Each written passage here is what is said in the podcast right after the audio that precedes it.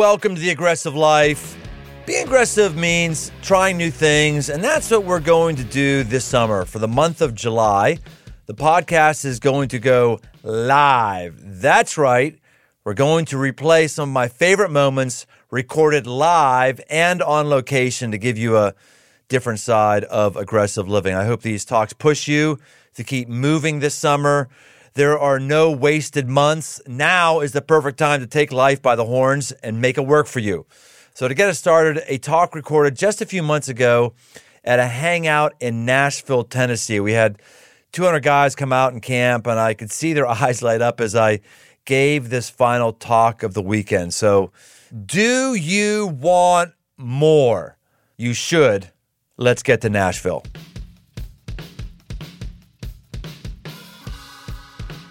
I want to tell you a story this morning that um, if you've been around church, it's one of the favorite stories that, that, uh, that pastors love to tell because it's one of those stories that just makes you feel like dirt. You know, a lot of pastors just love like, I just tell you, when, when you, when you have to give new content like every single weekend, it, it, it's daunting. Uh, that doesn't happen in any other industry. No one has to write a new book every week. Uh, these guys up here, some of them have had huge hits, songs. They don't have to hit do a new song every week. Motivational speaker guy, he doesn't have to, he just does the same six or seven things over and over. Like every week, you got to do something new, it's, it just gets arduous. And so you want to take shortcuts. And it is easy, it is incredibly easy to give people law and judgment and you suck. That's easy. It really is. Don't do this. What's your problem? That's, that's a problem with people. These, uh, those are seriously, those are the easiest talks to give. It's much harder to um, just give some of the finer points of God's identity. Uh, talk about things that you could be misunderstood for. Talk about things that take a bit more creativity. And this story here, if you've been around church for a length of time, you, have heard part of it, but I'll, I'll tell, you, tell you anyway, because the second part, I'm almost positive you've never heard. David is the king in waiting for the nation of Israel. Saul is the first king, and this guy's got problems, this guy's got issues. And he finally, he finally dies. And, um, and that's a whole other story in and of itself. But he finally dies, and now David is king. And just imagine in your life, wherever you work, like if you were the CEO of the company you work for, or if you were the owner of the company you work for, or if you're on church staff, if you were the senior pastor of the church where you were at, or if you were the whatever, whatever, just think like if I had that guy's position, that woman's position who was like, what would I do?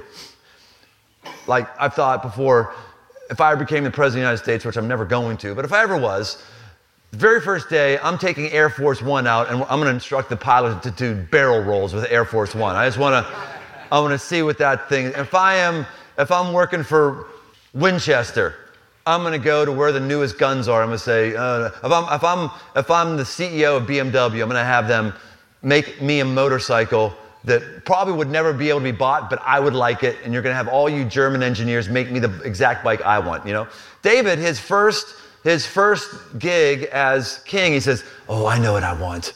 I know what I want. That is this thing called the Ark of the Covenant, this thing that would go before Israel into battle and had this power in it. And there's some future guy of my descendants named Steven Spielberg who's gonna have a movie about it, and it's, gonna melt people's faces off, the Nazis' faces off, and and I, am gonna, I'm gonna get that thing out. Let's just, let's just bring that, let's have a parade. Let's have a parade. He pulls that thing out and they start marching with it. And here's what it says. Uh, they, they put it on this cart and it's coming along and all of a sudden it hits a, it hits a rock and the Ark of the Covenant starts falling off this, this, uh, this cart. And Uzzah, it says this, and Uzzah put his hand out to the ark of God and took hold of it, for the oxen stumbled. And the anger of the Lord was kindled against Uzzah, and God struck him down there because of his error, and he died there beside the ark of God. Now that'll preach right there. That, this, this, is, this is sermon's dream right now. This is a pastor's dream. Don't touch it or you will die. I, I, think that's, I think that's part of why we talk about porn as often as we do. It's not just because it is an issue for us as men because we're visually stimulated. Um, but it's not about the the dangers of that, it becomes the, this is the easy whipping boy for me to just be talking about. Don't do this. Don't do, look at Uzzah. Look at Uzzah. This is the problem with our life when we're not we're being sloppy. The, the idea here is uh, David was not transporting the ark properly. He was supposed to have priests doing it. It was supposed to be in acacia poles. The whole rigmarole, and he was disqualifying all that stuff. And he was sloppy, and Uzzah dies. And and there's something there to it. You can't do sloppy things in your life and expect there not to be ramifications. God does have standards, okay? But that's only the beginning of the story. The most important part of the story is something I'm really excited about, which I, I'd never heard a sermon on before. Here's what happens. So David was angry because the Lord had broken out against Uzzah, and that place is called Perez Uzzah to this day. And David was afraid of the Lord that day. Wait a minute, are you angry or are you afraid? So first he's angry because he's thinking, "Wow, God, what the heck? What the heck? I, I'm, I'm, I'm putting this on a brand new cart.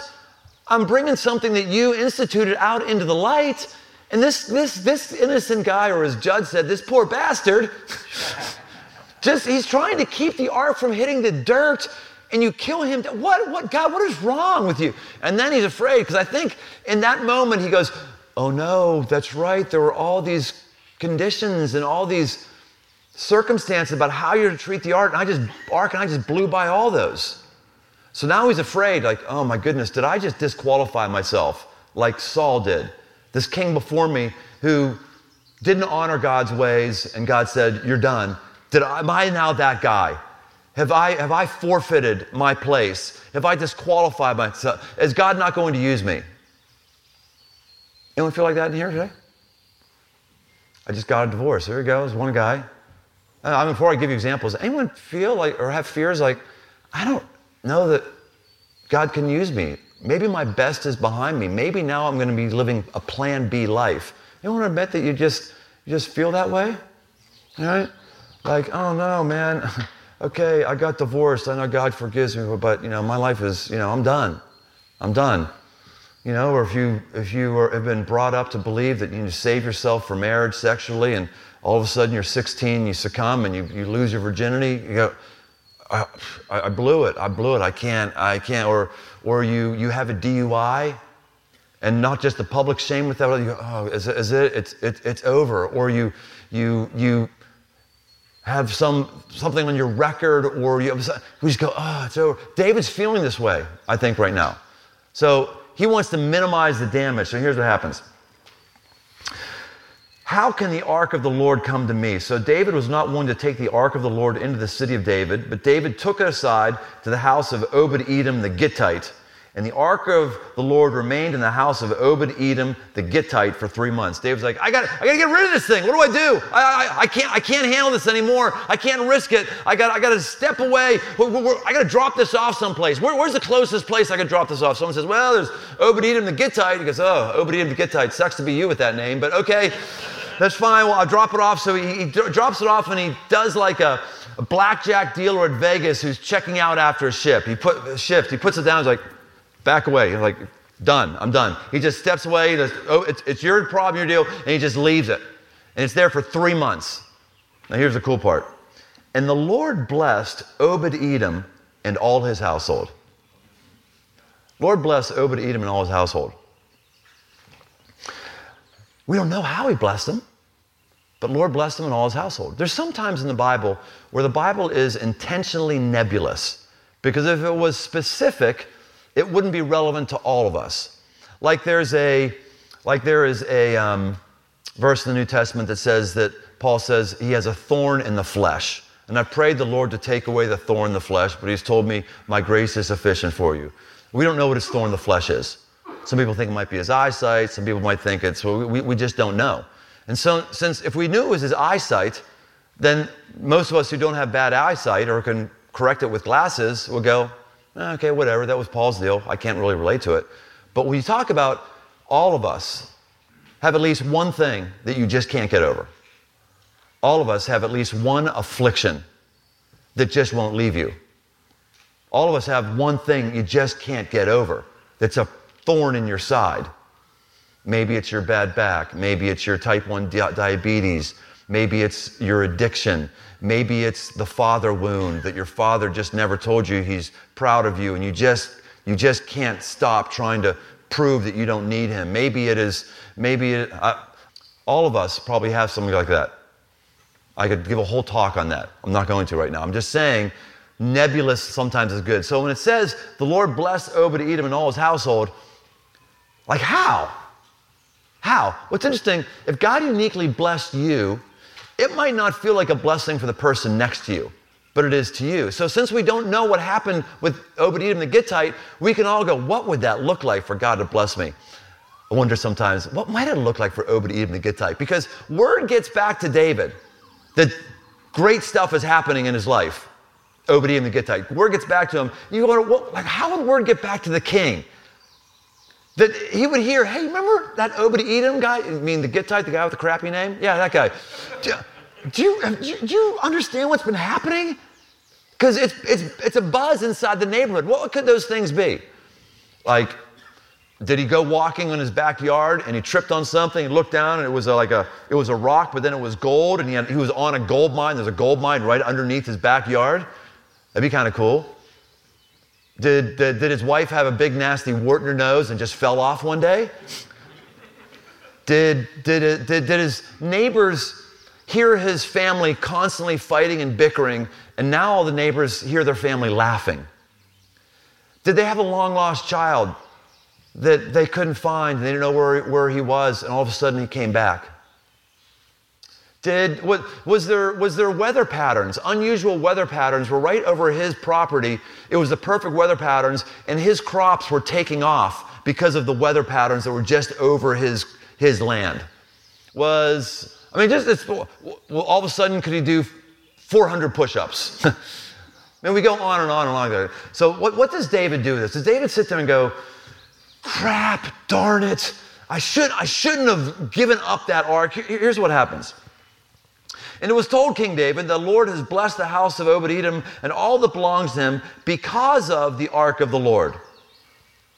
So David went up and brought up the ark of God from the house of Obed Edom to the city of David with rejoicing.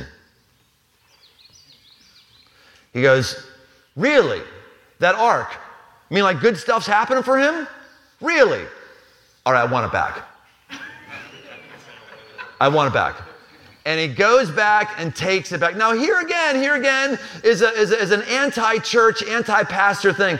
Well, David should be just content with what he has. Well, David should, you know, let somebody else have some good things in his life every once in a while. Well, David forfeited his thing, and so he shouldn't. No, there's no, there's no ding on David here at all. David is a man after God's own heart. And so, if you were to title what I'm talking about today, right now, it would be this David always wanted more. He wanted more. He wanted more responsibility. That's why when he comes up and he has the opportunity to go against Goliath, he says, I'll do it. In fact, when he goes to do Goliath, here's another sermon you might never heard. Everyone's heard the story of David and Goliath. What you probably never heard talked about, though, is before he goes out to fight Goliath, he asks, what shall be done for the man who takes down this uncircumcised Philistine? He wants to know, like, what's in it for me? What do I get? It's actually one of the things that motivates him to go take down Goliath. He, it is a stain on, on Israel's reputation. It is a stain on the reputation of God that you have somebody who doesn't know God who's threatening and making people who, who apparently are supposed to know God cower in fear. But David goes, What should be done for the man? Well, you'll get the king's daughter, you'll get this amount of gold. You, okay, I'm in. All right, I'm in. The Bible says we should be content with all circumstances, and all of us have been blessed by God in many ways, and all of us need to learn to be content with where we are. That's a real legitimate thing. Not striving to get more to prove that I'm a man, not striving to get more to prove that my dad was wrong, that I'm amounting to something, not striving to get more because I want to co- compete with the person in the next my next door to have all the toys he has. There is a sense of contentment. And I'm telling you, I'm telling you right now, you have to want more. And if you don't want more, you're not going to get more. And David is a man after God's own heart because guess what? God wants more. He wants more of your life. He wants more of your heart. He wants more people in our country to be following him. He wants more of his ways honored. He wants more, and David wants more. Do you want more? More what? Well, it's just kind of the blessing thing. There's all different kind of ways we're blessed, all different kind of ways you can get more. I, I just tell right now, I want more. I want more. I want more of everything. I want more all. I want more people. I want more grandkids. I got two right now. I want more grandkids. I want more motorcycle trips. I want more cool, expensive things bolted onto my truck. I want, I want more opportunities to speak with more men. I want more men in an environment like this. I want more spiritual gifts. I read them in the Bible. There's some freaky ones in there, right? Tongues. I don't speak in tongues. I want them though. Pray for me. I want them. I want them all. Prophecy, interpretation, all, all the weird ones that people have different understanding. Whatever they are, I want them all. I want them. Bring them. I want them all. I don't, I don't have all of them. But I want, I want them. I want more. I've got a uh, project going on at the house right now. I'm, I'm getting a pool put in, which, uh, which is a very expensive endeavor. And, and it's a very stupid endeavor, too, really, financially. I mean, you just, you know, uh, if you want something good to do with your money, it's not put it in the ground. It just doesn't, it doesn't bring any value to your house. But you know why I'm, I'm doing that project? Because I want more with my family. I'm willing to pay to have them spend more time with me. Because if I don't do something that makes them want to be around me, they're not going to be around me. I want them to, I want more time with my grandkids. I want more time with my kids. I want, I want, I want more of that. I want more people to buy my books, which wouldn't be bad because like no one buys them. In fact, I can't even give them away. Guys, I have free books over here. You didn't take any free, take any freaking free books. You, you know how it makes me feel? I want more people to take free books. I don't understand that. I want more flexibility in my hamstrings. I want, I want more people coming to the church that I pastor. I want more, I want more people to come out of poverty as a result of my giving. I want, I, I just want more. Do you want more? Do you want more? I, honestly, I, I, I, I got to ask that because all of us would take something just dropped out of the sky for us, but I just find guys don't want, don't want to work for more. You've got to figure out what you want more of, and you have to go after that because you can't have more of everything. You can't be more better, well read, and you can't have more physique because you're working out, however, and you can't have more time with your kids, and you can't have more time at the office, and you can't have more up on all the latest shows to binge on Netflix, and you can't have more of everybody else approving of your choices. There's some things you can't have, but you got to figure out what you do want, and you got to go after that, and you've got to want more. It is an okay thing for a man of God to want more. In fact, if God wants to pour his stuff inside of somebody's life, who else would he want to pour it inside of than one of his sons? One of the people who is wired to take care of his things and to push forward his agenda. David, he goes back to Jerusalem, or actually the city of David, actually two different places. Go back to the city of David, and he, he buys for everybody in the city he buys them portion of meat, cake of bread, and cake of raisins. So he basically pays for a meal for everybody. And raisins, cake of raisins, this is a delicacy. It wasn't like I'm going to allow you to subsist. I want to bless you. When a man of God comes before God, he wants to be a blessing to people around him. You should be leaving here today if God has given you anything, if He's poured anything into you. And I've heard some stories that God's done some really good stuff inside of y'all. You should be going out and people should sense there's something different about you because you want to leave them better than you found them. We have over here, we have a, uh, a baptismal. It's not a horse trough. It's actually never been used by a horse, but we just went down and bought one, or Amy Grant went down and bought one, and uh, filled up with water. And we're going to give you the opportunity to be baptized if you've never been baptized and you want to be baptized. Baptism is not a thing that you do because it's a religious box that you check.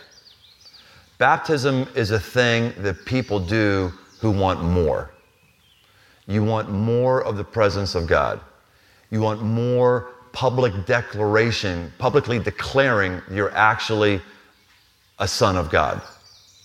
Instead of your parents doing that for you when they sprinkled water on you, which was a fine ceremony to do. When someone gets in there, they're saying, they're not just saying, I'm going under the water and I want to drown my old self and I want to leave the dirt and the sin dead in the bottom of the tub. And when I come back up out, I'm coming up new, just as Jesus was in the dirt for three days and he comes up out of the, out of the ground with power. I want to come out of there with power because I want more in my life. I want more of God in my life. I want more of His presence in my life. I want more of obedience to God in my life. One of the commonalities between men and boys, if you boil it all down, there's five of them. I wrote a book on that. You would know because you never bought it. But if I bought a. Uh, there's actually five difference between men and boys. I'm not going to go through all those five different things, but the one through line throughout the whole thing is, is boys are passive and men are aggressive. Boys just allow things to happen to them. Boys just wait for the government to take care of their problems. Boys just wait for their parents to say sorry. Boys just wait for their wife to get her stuff together. Boys just wait for, for you know, good things to happen. They just, they just wait. They just buy their time. They assume it's going to happen sooner or later. And if I'm just a nice boy, like church tells me, just be a nice guy. So my good friend Dave over there, just be a nice guy, things will be okay. Maybe I'm so fired up about this because I was so s- slow on the uptake. Um, I wish someone told me this when I was 15, 16. Dave, my, my good friend, I told you my best friend from high school, you know, he, he got this a bit more than I did because he would do things like study. I thought that was the craziest thing that you would study. I've never studied. I didn't, I didn't understand. If someone had told me, hey, Brian, your diligence in school could actually enable you to have more opportunities, more doors open, and more money and more motorcycles. If someone had helped me understand that, I might have taken it seriously. But I just, no, whatever, um, life is going to be fine. I was, I was incredibly passive. Um, the, the church I started, Crossroads, only started because God stopped me from being passive. I was making, I don't know, what was I, man? Uh, a family of four making, I don't know, household income of, at that, at that time, I think $30,000. And we were renting a house that was $325 a month and was on an acre of land. And I used to go to my brother in law's house, and I said to my wife one time, we were, we were just married, and I, we looked at this like four bedroom house, and I said, See this? How good? You'll never have this. This is to be real clear. You'll never have this. Because I could never see at my salary how I could ever save it for a down payment and have a mortgage. I had this house for 325 bucks because of my, my wife's uncle who had this house and he wasn't using it. It was a little itty bitty house, but it was ours. It was a itty bitty house and it was an acre of land and there was a fireplace in it. And one day we're coming home, Lib and I, we're coming home and we come inside the, inside the uh, driveway and there's candles on inside the house and this cute little Cape Cod house in the middle of the woods. And we said to each other, oh, we're, we're never going to leave here. This is great. It was just a dream for us. Never say that to your wife anyway. Never say it before God because what God hears a man say when he says that is, You don't want more. You don't want challenge, do you? You don't want hard work, do you? You don't, you, you, you, you don't, you really don't want the difficult steps to get to. All of us would like more, but we don't want those. Uh, so what happened, what God had to do, is he had to burn our house to the ground. And that's exactly what happened. Not too long after that, I don't know, a month later, woke up in the middle of the night, smoke all through the place, and scooped up my kids. Woke up because my, um, my dog had uh, woken us up, and uh, then we believe he died in the fire, because as a parent for dogs, they, they'll wake up, but then they don't have a sense of it's smoke. I got to get outside where it's fresh, fresh air. And so run to my neighbor's house, got two kids in my arms. It's, it's three days after Christmas. It's like 20 degrees, and I got my underwear on backwards, going, going through, going through the snow, and I got my kids, and I'm going to the neighbors, knocking their house at door at like two o'clock in the morning, and we went in there, and we, we saw, we watched through their window. He brought me a bathrobe. We watched through the window as the fire spread from room to room in our house, and just saw all of our comfort disappear right before us. All of our, all of our false contentment just vanish right before us. That was the thing that God used to get me to start a church called Crossroads, which enabled me to do all the things I'm doing right now. Uh, God had to rip that out of my hands. He's like, no, no, dude, I, I, want more for you. You might not want more for yourself, but I want more for you. You, you, you might not think that you can do more, but I think you can do more. You might not think you can handle more, but I think, I'm telling you guys, I'm telling you guys right now, the kind of guy that will come to this event is the kind of guy God wants more for. You're, you're in the 1%.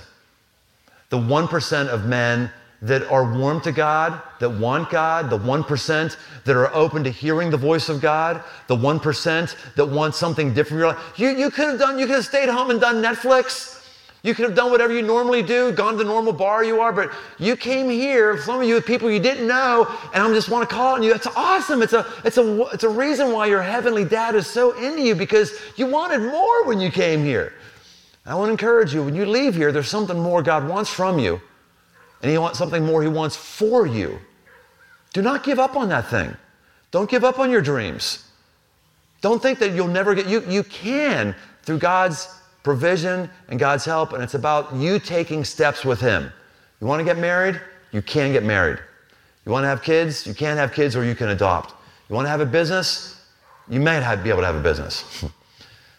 That's how God's wired you. I just feel, I just felt for this talk, some of you need to have the lid of religion taken off the top of your life, the lid of capping of assumptions on your life, the lid of limitations that people put on you of what you can want and do and not do.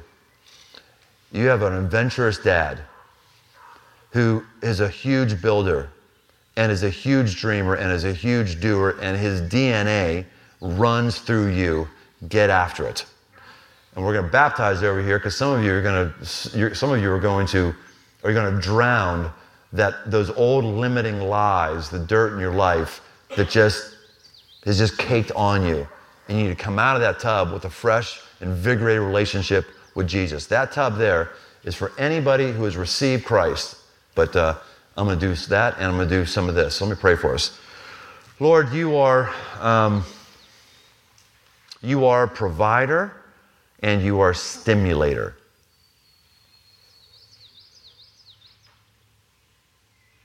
I think you stimulated us for the last 36 hours.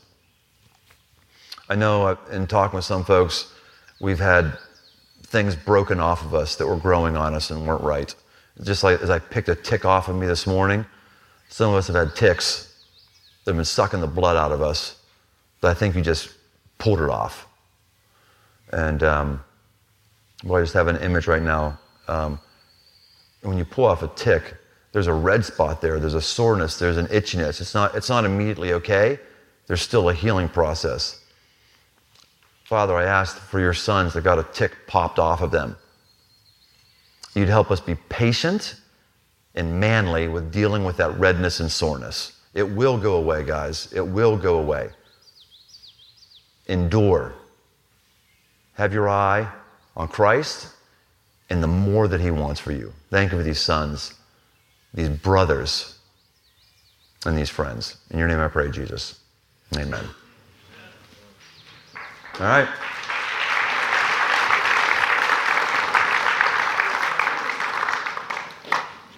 Oh, hey, one more thing.